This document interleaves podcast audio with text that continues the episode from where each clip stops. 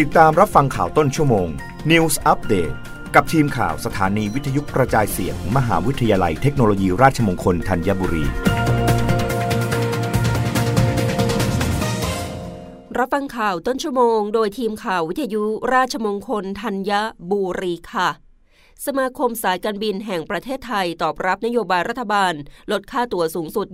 20%สำหรับเส้นทางบินในประเทศเป็นของขวัญปีใหม่แก่ประชาชนในปี 2566 นายอาคมเติมพิทยาภัยศิษย์รัฐมนตรีว่าการกระทรวงการคลังกล่าวว่า จากการที่รัฐบาลประกาศมาตรการแจกของขวัญปีใหม่ปี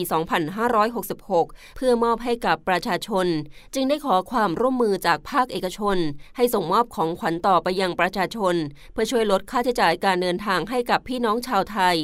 ทั้งนี้สมาคมสายการบินประเทศไทย พร้อมให้ความร่วมมือและตอบรับมาตรการดังกล่าว โดยมีเป้าหมายจะส่งเสริมอุตสาหกรรมการท่องเที่ยว และเดินทางให้ฟื้นื้นตัวอย่างรวดเร็ว โดยนายพุทธิพงศ์ปราสาททองโอสถ นายกสมาคมสายการบินประเทศไทยกล่าวว่า สายการบินเจ็ดแห่งได้แก่ บางกอกแอร์เวย์ ไทยแอร์เอเชีย ไทยแอร์เอเชียเอ็กซ์ไทยสมายล์นกแอร์ไทยไลออนแอร์ไทยเวียดเจ็ตได้หารือร่วมกันเพื่อจัดโปรโมชั่นพิเศษพร้อมกันเป็นครั้งแรกในช่วงเทศกาลปีใหม่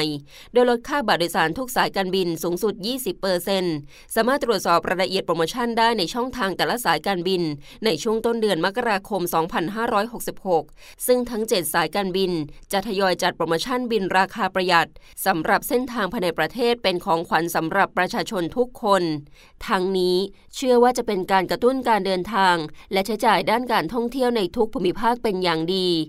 รับฟังข่าวครั้งต่อไปได้ในต้นชั่วโมงหน้า กับทีมข่าววิทยุราชมงคลธัญบุรีค่ะ รับฟังข่าวต้นชั่วโมง News Update ครั้งต่อไป